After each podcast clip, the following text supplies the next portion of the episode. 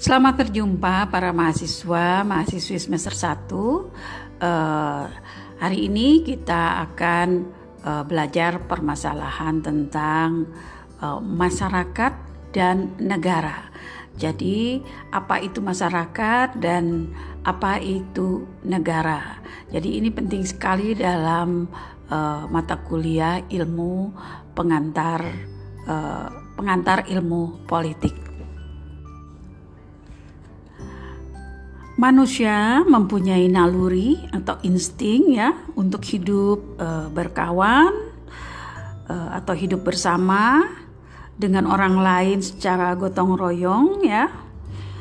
Dan juga manusia mempunyai kebutuhan fisik maupun mental yang sukar dipenuhi seorang diri. Jadi ia perlu makan, minum, berkeluarga dan bergerak secara aman untuk memenuhi keperluan-keperluan dan kepentingan-kepentingan itulah manusia mengadakan hubungan-hubungan atau relationship dan bekerja sama dengan orang lain dengan cara mengorganisir bermacam-macam kelompok dan asosiasi. Jadi kelompok yang paling pokok ya ialah keluarga. Dan tentu saja banyak asosiasi atau kelompok lain yang uh, dibentuk untuk memenuhi bermacam-macam kebutuhan manusia. Misalnya untuk mengejar kepentingan di bidang ekonomi, didir didirikanlah asosiasi ekonomi seperti koperasi, perkumpulan perdagangan, perkumpulan nelayan dan sebagainya. Untuk memenuhi kebutuhan di bidang spirit spiritual misalnya diadakan perkumpulan agama, perkumpulan kebatinan dan sebagainya. Nah, untuk uh, keinginan menambah pengetahuan didirikan juga asosiasi atau perkumpulan seperti sekolah-sekolah, kursus-kursus dan sebagainya.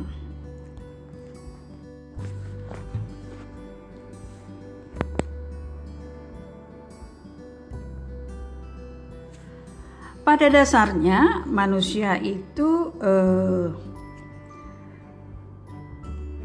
pada dasarnya manusia itu cenderung jadi pada dasarnya manusia itu mempunyai dua sifat ya. Sifatnya eh, pertama eh, sifat ingin eh, berkelompok ya cenderung eh, ingin berkelompok kemudian untuk bisa bekerja sama, tapi di pihak lain sifat dia mempunyai sifat cenderung untuk bersaing sesama manusia.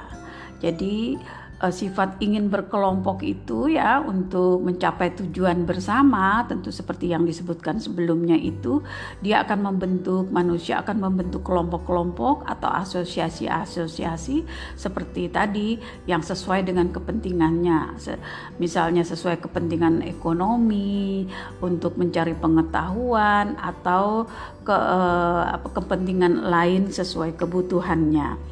Nah, dalam kehidupan berkelompok ya, e, pada dasarnya e, manusia itu e, mempunyai beberapa nilai ya, mempunyai beberapa nilai dalam kelompok-kelompok. Jadi kalau kita mengamati masyarakat di sekelilingnya ya, kalau menurut Harold ya, e, Harold Laswell ya, ada delapan nilai. Ya, delapan nilai sehingga manusia itu ingin e, berasosiasi atau berkelompok. Delapan nilai ini ya menurut Harold Laswell yaitu pertama kekuasaan, kedua pendidikan ya atau penerangan, ketiga kekayaan, keempat kesehatan, kelima keterampilan, keenam kasih sayang, ke tujuh kejujuran dan keadilan, ke berikutnya keseganan atau respect ya. Jadi nilai-nilai inilah yang eh, pada dasarnya setiap eh, manusia eh, menginginkannya. Jadi pada dasarnya manusia hendak meraih nilai-nilai yang sudah disebutkan sebelumnya itu karena itulah manusia eh, masuk ingin ikut berkelompok ya eh, kadang-kadang ikut berkelompok eh, berbagai macam kelompok atau asosiasi untuk mendapatkan nilai-nilai tersebut. Nah, kelompok-kelompok ini ya dalam suatu wilayah, inilah yang disebut masyarakat. Jadi sesungguhnya apakah masyarakat ini? Banyak definisi tentang masyarakat dari para uh, ahli, para sarjana ahli sosial ya, seperti misalnya uh, Robert McIver bilang bahwa Masyarakat itu adalah suatu sistem hubungan-hubungan yang ditertibkan, ya. E, namun Harold Jelaski juga bisa mengatakan bahwa masyarakat itu adalah sekelompok manusia yang hidup bersama dan bekerja sama untuk mencapai terkabulnya keinginan-keinginan mereka bersama. Nah, dari dua uh, orang sarjana tersebut kita bisa simpulkan bahwa masyarakat itu adalah mencakup semua hubungan ya dan kelompok dalam suatu wilayah. Kalau manusia dibiarkan mengejar kepentingannya masing-masing dan bersaing secara bebas tanpa batas, maka tentu akan timbul pertentangan yang dapat merugikan orang lain secara keseluruhan. Nah, ya karena itu uh, untuk mencari per, uh, apa nah, perlindungan atas kerugian kerugian akibat pertentangan itu, maka manusia dengan kesadaran bahwa perlindungan yang efektif yang dapat mereka dapatkan itu eh, adalah secara kolektif ya karena itu manusia bergabung dalam kelompok uh, dan atau asosiasi atau perserikatan. Jadi uh, di sini kita bisa lihat bahwa kelompok atau asosiasi itu uh, tujuannya adalah pertama itu untuk memenuhi kebutuhan manusia di berbagai bidang. Kemudian juga kedua untuk membatasi kompetensi, mengendalikan tindakan-tindakan yang akibatnya merugikan dan uh, apa namanya merugikan daripada uh, orang manusia yang lain. Jadi setiap asosiasi itu ya itu uh, tentu saja uh, mempunyai akhirnya mempunyai aturan-aturan atau penertiban.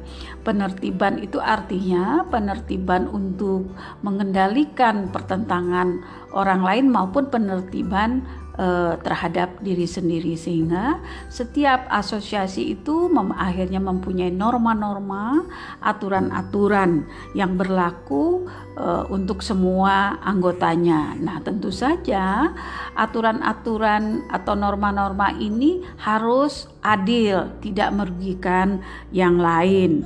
Oleh karena itu ya asosiasi yang eh, apa namanya memberikan perlindungan atau penertiban uh, dan memperlakukan secara adil itu tentu saja banyak dimasuki oleh manusia dan asosiasi itu mempunyai banyak anggota. Di antara asosiasi-asosiasi itu ya, misalnya uh, asosiasi tentang sekolah, ekonomi, uh, spiritual dan lain-lain itu itu adalah macam-macam asosiasi. Asosiasi yang paling penting itu adalah negara. Karena negara itu adalah asosiasi karena untuk memenuhi kebutuhan manusia akan pengaturan. Jadi eh, negara adalah bentuk asosiasi yang paling besar dan paling penting.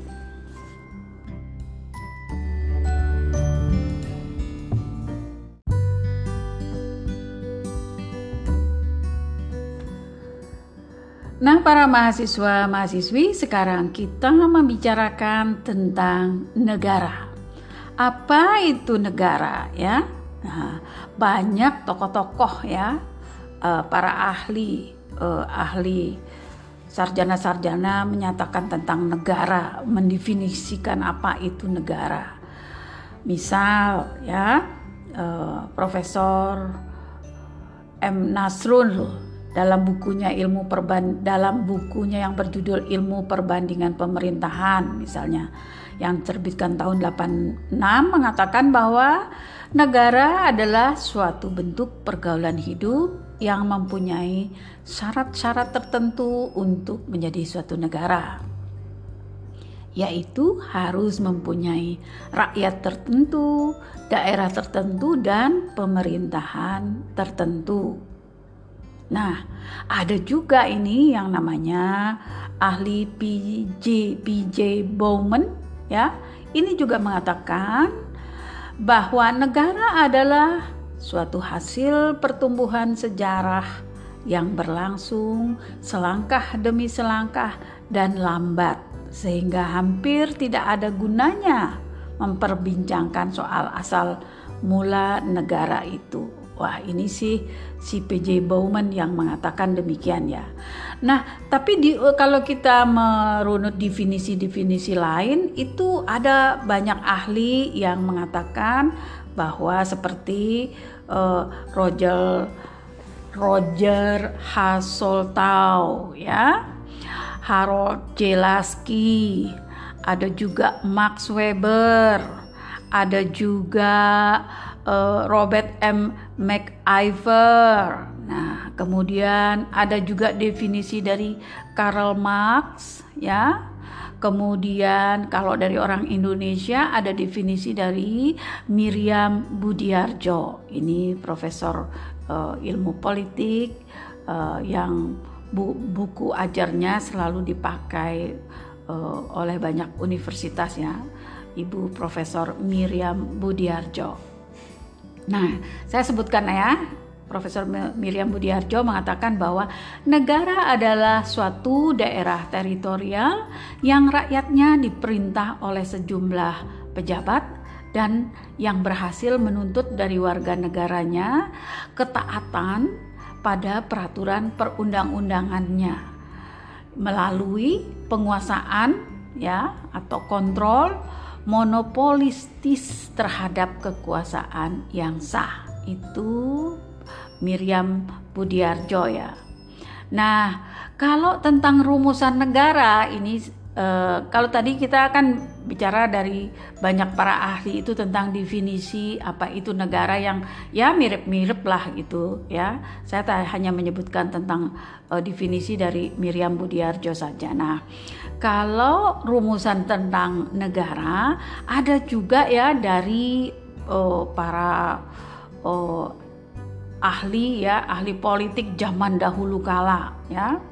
Ya seperti Socrates, Plato, Aristoteles. Nah, dan apa siapa ini Jean Bodin. Nah, kalau Socrates gitu ya e, merumuskan bahwa negara adalah organisasi yang mengatur hubungan orang-orang dalam suatu kota atau polis ya Waktu itu uh, polis adalah uh, negara kota. Sedangkan Plato ya mengatakan bahwa merumuskan negara adalah suatu tubuh yang senantiasa tampak maju, berkembang sebagaimana layaknya orang-orang atau manusia. Nah, ini ada lagi Aristoteles. Negara Katanya adalah persekutuan dari keluarga dan desa guna memperoleh hidup yang sebaik-baiknya. Nah, sedangkan Jean Bodin ya mengatakan negara itu adalah suatu persekutuan dari keluarga-keluarga dengan segala kepentingannya yang dipimpin oleh akal dari suatu kuasa yang berdaulat kemudian ada lagi uh, apa namanya ahli-ahli lain ya. Tapi saya tidak usah menyebutkan karena banyak sekali nih ya. Ada namanya Hugo de Groot, uh, Blanche Klee, Hans Kelsen, uh, siapa lagi? Herman Finner, Longman uh, dan banyak lagi yang sesungguhnya semuanya merumuskan tentang negara.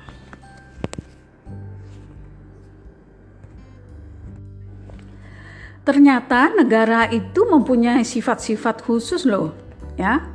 Sebagai manifestasi dari kedaulatan yang dimilikinya. Jadi hanya terdapat pada negara saja ya. Jadi tidak terdapat pada asosiasi-asosiasi atau organisasi lainnya. Jadi eh, sifat-sifat itu ada pertama ya, sifat-sifat khusus negara itu Pertama adalah sifat memaksa. Ya.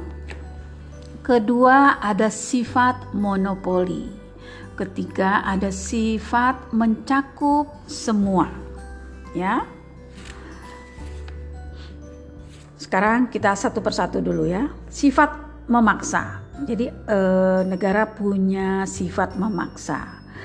Maksudnya adalah di sini uh, untuk penertiban ya agar peraturan perundang-undangan ditaati. Jadi ya, untuk penertiban dalam negara itu dibuatlah suatu aturan dalam bentuk uh, regulasi-regulasi yaitu seperti perundang-undangan. Jadi agar ini bisa ditaati ya jadi uh, dibuatlah peraturan-peraturan yang mempunyai sanksi. Jadi dia harus diikutin apa pun yang uh, dijelaskan atau dituangkan dalam peraturan untuk penertiban ini. Jadi harus ditaati. Jadi sifatnya adalah memaksa. Kalau tidak, ini ada sanksinya. Jadi sanksi itu bisa memakai eh, apa namanya kekerasan secara fisik, secara legal, ya.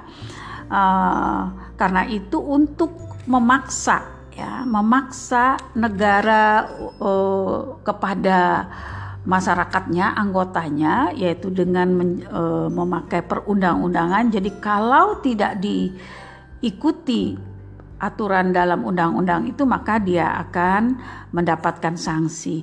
Untuk menjalankan penertiban ini maka negara mempunyai ya sarana yaitu polisi, tentara dan sebagainya. Uh, jadi uh, ini tidak akan dipunyai oleh asosiasi lain seperti misalnya koperasi atau sekolah. Jadi negara memang mempunyai uh, si, apa sifat memaksa dengan mempe, apa namanya mem, mempergunakan kekuasaan yang dimiliki ya yang diberikan oleh anggotanya atau rakyatnya sehingga dia bisa membuat uh, peraturan uh, untuk penertiban dengan memiliki sarana yaitu polisi, tentara begitu. Itu untuk uh, sifat memaksa. Nah, kemudian yang kedua tadi sifat monopoli. Negara mempunyai sifat monopoli dalam tujuan bersama, ya. Misalnya uh, Monopoli itu artinya bahwa kalau aliran politik tertentu misalnya dilarang hidup dan disebar luaskan karena dianggap bertentangan dengan tujuan masyarakat. Jadi setelah dikompromikan apa sih tujuan bersama, maka negara akan mengatur tujuan bersama itu. Dalam rangka itulah menyatakan bahwa kalau sebuah aliran atau kepercayaan eh, yang tidak sesuai dengan uh, tujuan bersama maka itu akan dilarang dan tidak boleh hidup itu contohnya adalah aliran kepercayaan misalnya yang uh, dilarang dan tidak boleh disebarkan di negara tersebut itu adalah sifat monopoli. Nah, sifat khusus yang ketiga yaitu sifat mencakup semua Artinya bahwa semua perundang-undangan yang berlaku di sebuah negara itu berlaku untuk semua orang tanpa kecuali. Misalnya, ada peraturan keharusan membayar pajak. Ini berlaku untuk semua. Jadi, eh, tidak ada perbedaan agar ini menjadi adil. Jadi, eh, kalau seseorang dibiarkan berada di luar keharusan ini tentu negara ini tidak akan mencapai uh, sesuai dengan masyarakat yang dicita-citakan. Jadi cita-cita bersama, hidup bersama dalam sebuah negara akan gagal. Jadi itulah uh, sifat yang mencakup semua. Jadi artinya negara sebuah negara itu mempunyai sifat-sifat khusus yaitu tiga macam yaitu sifat memaksa, sifat monopoli dan sifat mencakup semua. Tadi kita membicarakan soal sifat-sifat negara. Nah, sekarang negara itu e, mempunyai juga unsur-unsur ya. Negara itu mempunyai unsur. Unsur-unsur negara ya yaitu pertama negara mempunyai wilayah. Kedua, unsur yang kedua adalah negara mempunyai penduduk. Yang ketiga, ya. Sebuah negara mempunyai unsur pemerintah. Dan yang terakhir, keempat adalah negara mempunyai kedaulatan. Sekarang kita uh, bicarakan soal Pertama yaitu negara mempunyai wilayah. Jadi, setiap negara menduduki tempat tertentu di muka bumi ini. Jadi, dia mempunyai batas-batas tertentu, ya, batas-batas tertentu, baik itu batas tanah, ya, laut maupun udara. Jadi, seiring dengan uh, kemajuan teknologi, ya, dewasa ini maka udara juga misalnya eh, berapa ber, eh, misalnya kalau laut berapa mil ya eh, dari pantai begitu. Jadi berapa mil dari pantai, jadi kemudian udaranya juga sampai mana, tanahnya juga sampai di mana. Jadi jelas sekali sebuah negara itu harus ada wilayahnya ya. Jadi kalau bicara wilayah biasanya eh, sebuah negara yang wilayahnya luas ya dikatakan eh, negara lebih kuat daripada negara yang mempunyai wilayah lebih kecil. Walaupun e, dalam hukum internasional disebutkan bahwa negara itu e, apa namanya martabat negara itu sama saja, semuanya adalah sama ya, baik itu besar dan kecil. Tapi faktanya kalau wilayahnya e, itu luas, lebar begitu, dianggap negara yang lebih kuat gitu dibandingkan dengan negara yang mempunyai wilayah yang kecil begitu ya. Tapi ini tentu juga faktor lain akan mempengaruhi itu ya. Itu tentang wilayah. Sekarang unsur yang kedua tentang eh, penduduk.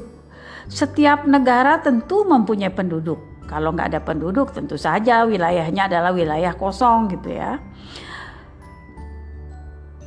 negara mempunyai penduduk ya yang e, di mana negara menjangkau semua penduduk di dalam wilayahnya ya. Kalau soal penduduk ini makin besar e, penduduknya artinya makin banyak ya. Itu dianggap makin kuat sebuah negara itu makin kuat dibandingkan negara yang jarang penduduknya ya. Jadi di sini juga eh, ada faktor-faktor seperti kepadatan penduduk, tingkat pembangunan, tingkat kecerdasan, homogenitas dan masalah nasionalisme.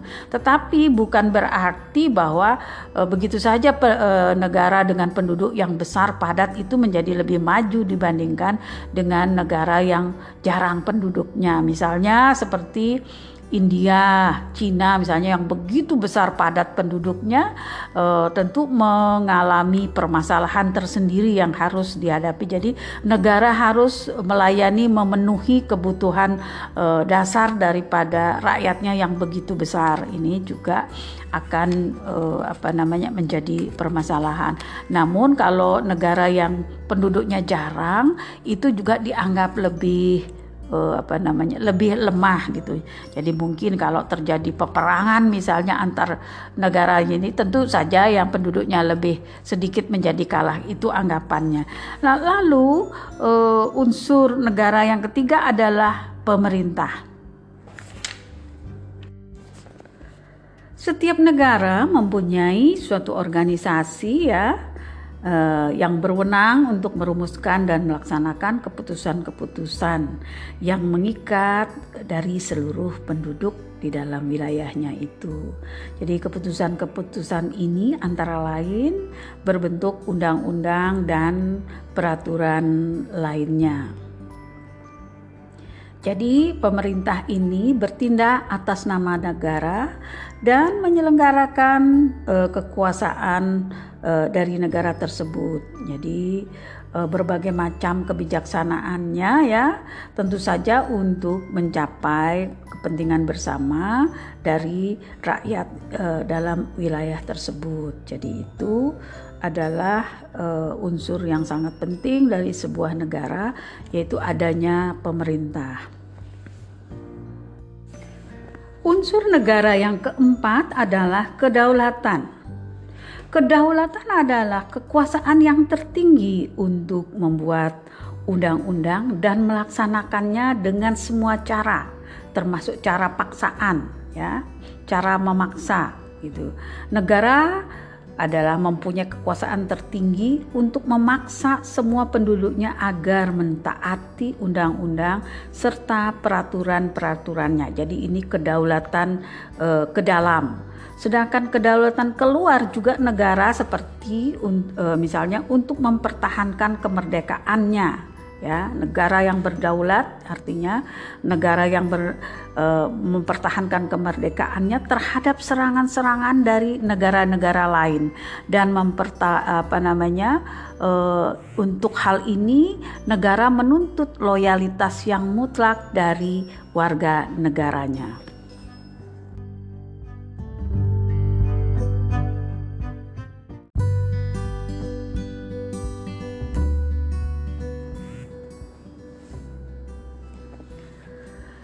Tentu saja negara juga mempunyai tujuan ya, tujuan.